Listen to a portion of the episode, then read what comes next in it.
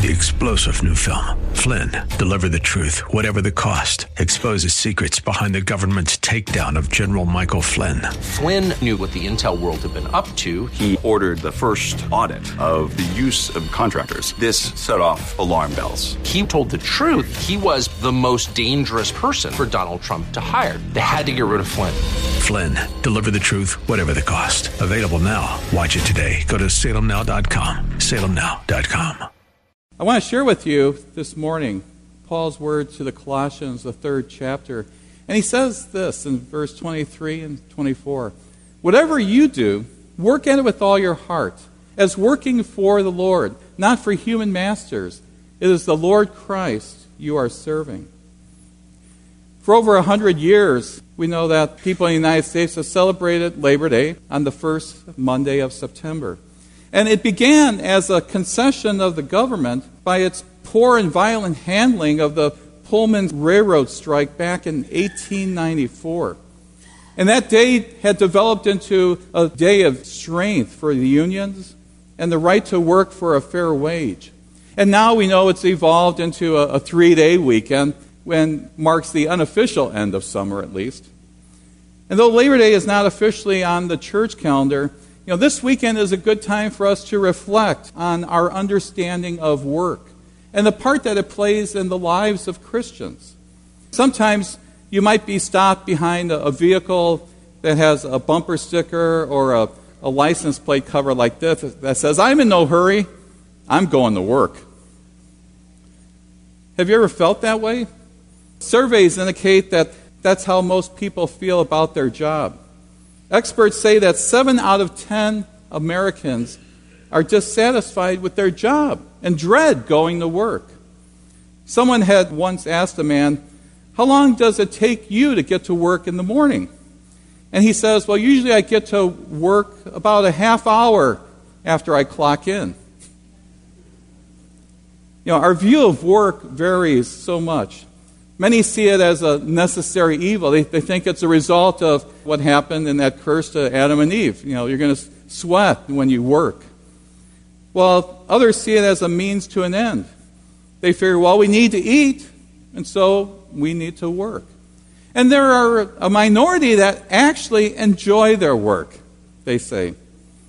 And even fewer see their work as a way through which they serve God. Well, let's take a look at the text for this morning's sermon. And Paul says, whatever you do, work at it with all your heart. Now, with all your heart? Isn't that the way that we're supposed to worship God? Remember, he says, Love the Lord your God with all your heart and all your soul and strength and mind. Isn't that the language of worship? Are we supposed to serve our bosses and customers and others with the same intensity and devotion in which we serve God? And then he says, as working for the Lord, not for human masters. Paul writes, as if God is the one that we're actually working for, as if God is our boss or our customer. Well, it turns out that God is. That's exactly what Paul is saying here. God is the boss and the beneficiary of our work that we do. No matter what we do, in the end, we work for God. And just to be sure that we don't miss that point, Paul goes on to say in verse 24, It is the Lord Christ you are serving. It's even true for those who are bosses themselves. No matter what we do for work or for how many people we have under us or over us, Ultimately, we work for God. And when you come to realize that you work for God, it changes everything. There was a television show that lasted for nine seasons, and it ended in 2013 called The Office. And it gives you a glimpse into the cubicles and the, the minds of about a dozen or so employees of Dunder Mifflin, a fictitious paper company that's supposedly located in Scranton, Pennsylvania. And there's a particular reason why this office is so dysfunctional. There's a reason why the employees are so demotivated.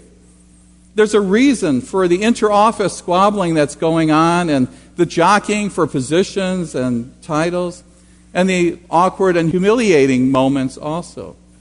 And the reason is Michael, the boss. He's awful. He's incompetent. He's indecisive. He makes promises he can't keep. He hides in his office whenever things are going poorly. He calls women sir. And he demeans his employees. And he himself got a coffee mug that says, World's Best Boss. It's hard to watch that show without perhaps wanting to strangle him at times. Or perhaps you want to leave your room screaming. In the office, it's the way it is because of the boss. Now, we all have bosses that we could tell, I'm sure, that there are stories. A boss can make a lousy job very satisfying. A bad boss can make a good job miserable. And when you have a boss that you respect and trust and you appreciate, you'll do just about anything that that boss will ask of you. And you'll do it to the best of your ability. It's important to realize that no matter what you do, no matter where you do it, and no matter who you do it with or for, ultimately you work for God. And when you understand that, your daily work becomes an act of worship. It's no accident that Paul uses the language of worship in regard to our work. In this chapter, he uses phrases like with reverence for the Lord and with all your heart. In fact, if you follow Paul's train of thought backwards to the paragraph prior to our text, you realize that this daily teaching on work and relationships, it flows out of a passage that is on worship. Paul says earlier, let the message of Christ dwell richly as you teach and admonish one another with all wisdom through psalms and hymns and songs from the Spirit, singing to God with gratitude in your hearts. And whatever you do, whether in word or deed, do it all in the name of the Lord Jesus, giving thanks to God the Father through him. There's that phrase again. Whatever you do, do it in the name of the Lord Jesus. Worship isn't just something we do on Sunday. We do it on Monday, and Tuesday, and the other days of the week. Worship isn't just something we do in a sanctuary. It's what we do as we live out our lives in office suites and factories and perhaps classrooms and studios and military bases, even in our own kitchens. God is honored when we sing with all of our hearts. And God is also honored when we work with serving Him with all of our hearts. Whatever your daily work is, you have an opportunity to turn that into an act of worship by doing it for God. There are people who labor here in this community. And we were given a great opportunity to labor many thousand miles away from here as our team went up to Alaska. And as we went there, you can't mistake the beauty of God's creation. It's the first thing that hits you. And you see it basically anytime you arrive, day or night, because it's always day. But it's awesome. And with all of that, even going through a mountain, the Whittier Tunnel, driving through this whole mountain on a one lane road that's also a railroad track. Pretty interesting stuff. Takes about 15 minutes to get through that whole mountain. But along with that, we ended up in a place called Trapper Creek, about two hours from Denali, just south of there. And the Alaska Mission for Christ has been doing the VBSs at St. Philip Catholic Church. They allow us to use their building. And pretty much they gut out and put away the things that they have. And we have an empty room and some chairs and tables, and we work with that. And uh, as you can see, it's a very beautiful church built into a hill there. That is a church. And uh, that's where we were. And with that, you have one big room basically. There's a kitchen, a couple bathrooms, and a storage room, and a little office, and that's your church.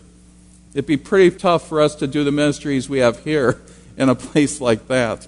But for them, that's what works. And it's a small town. A lot of people don't have running water. There's basically three buildings that uh, you can go to in the area a gas station, a trading post, and the post office. So that's where we advertised on the doors. And uh, that's where people will go. So that's how the word gets out in a place like that. You don't text or email them a bunch of information.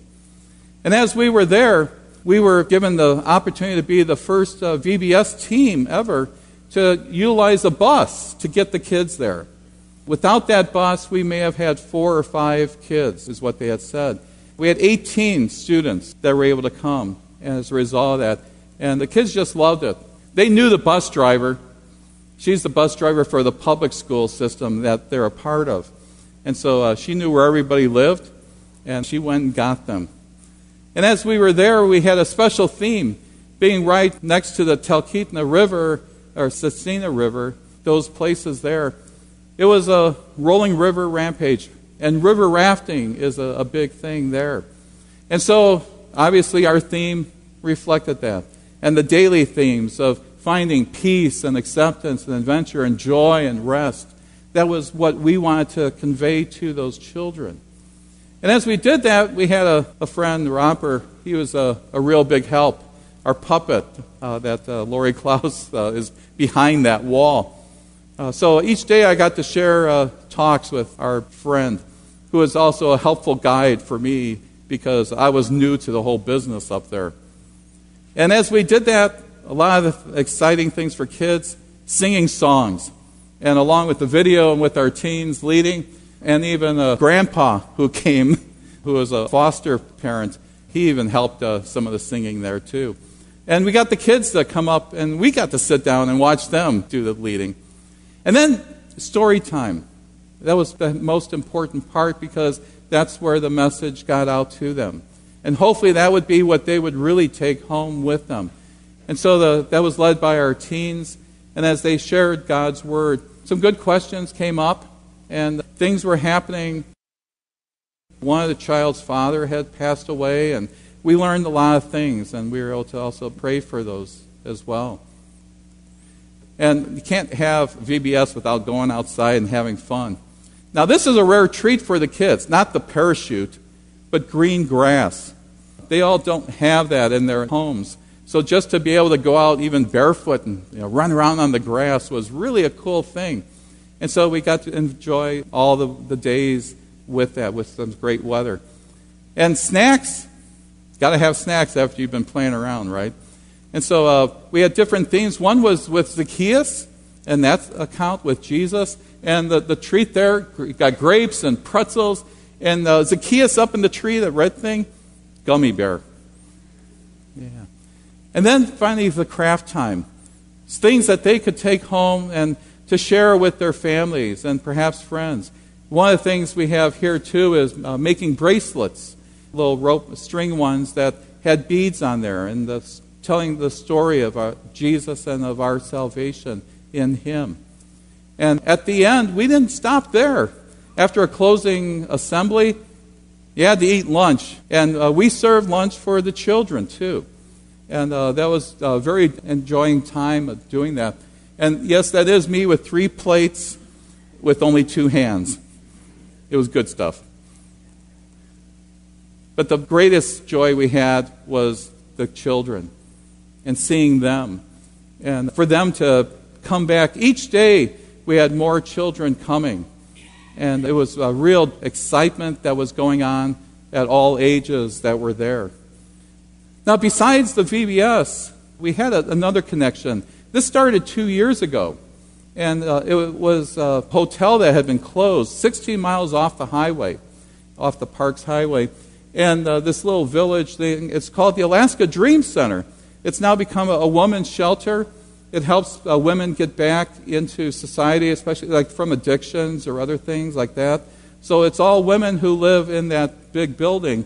And uh, we did work there a couple years ago. There's a deck here off the back, beautiful deck. Uh, we tore the old one down. And uh, so uh, people came in after us, and they were able to do the building of it. Other things that involve wood was 10 picnic tables that we were working on two years ago. And that's one of them. It's still standing real strong today. As you see, grass cutting is not a big thing in Alaska, but it's good there anyway. We did a lot of staining and painting of things. And as a result, able to take care of things that were created, the chair and this beautiful coffee shop that the women can use and just relax at times.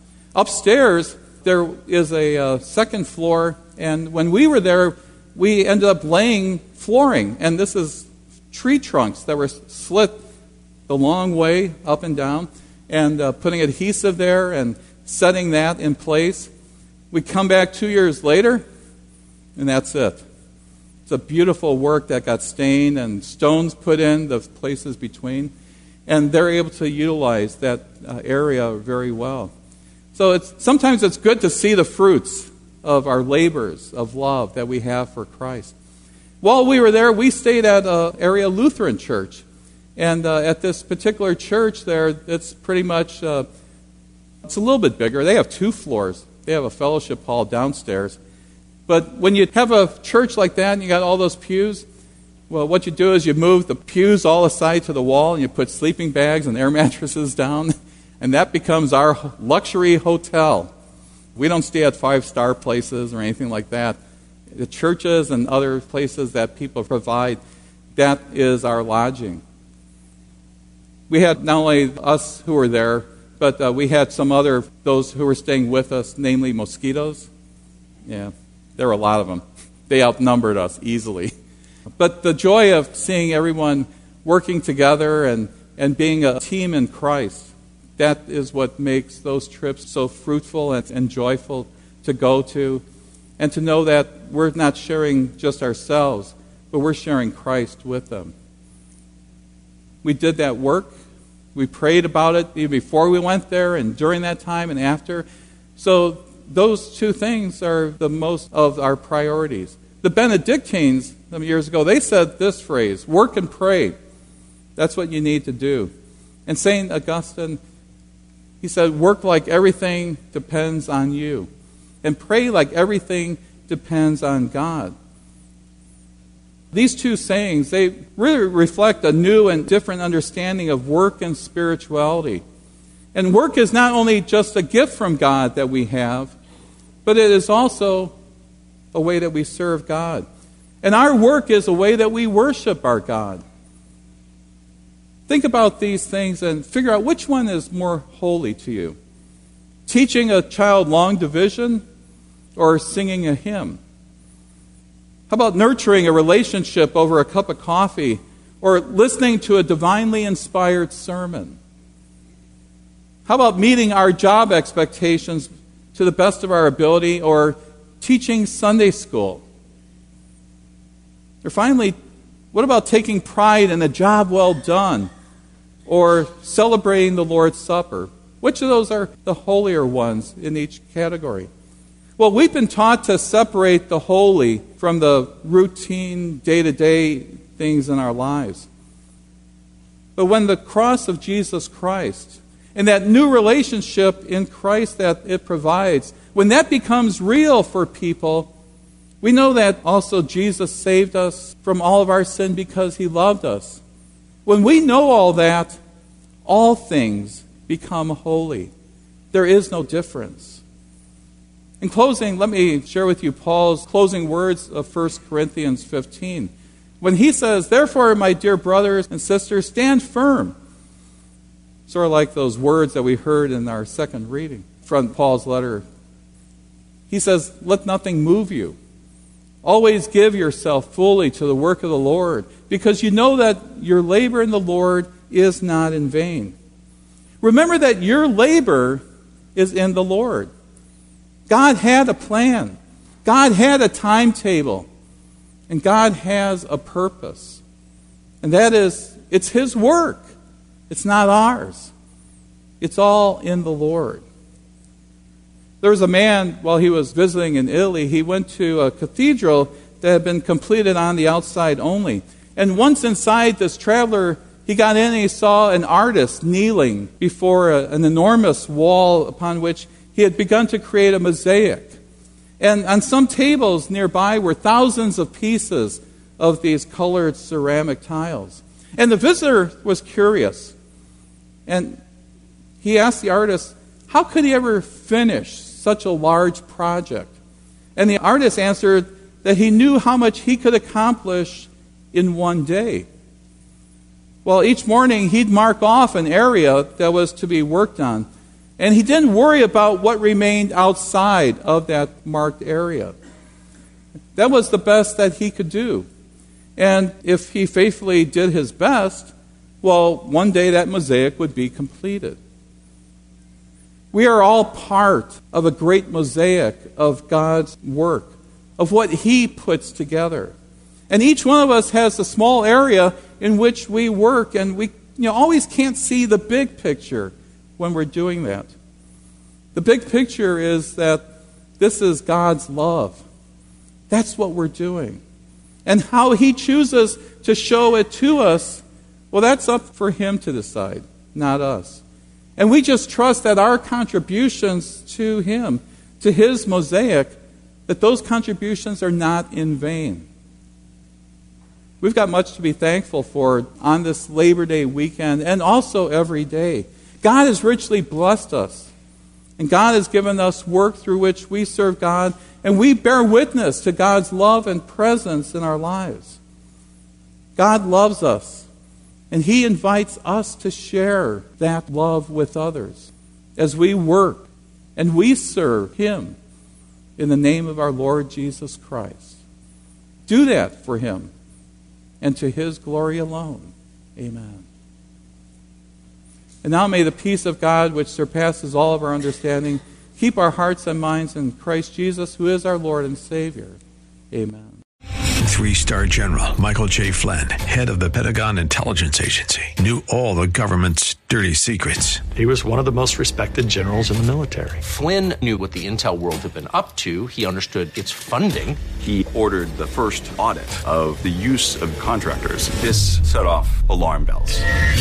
The explosive new documentary, Flynn, Deliver the Truth, Whatever the Cost, uncovers the facts behind this scandal. Flynn told the truth. He was the most dangerous person for Donald Trump to hire. I find out the worst enemy that I'm going to face in my life is right here in America. They took my assessment and they wanted me to change it. And I was like, I'm not changing it. They had to get rid of Flynn.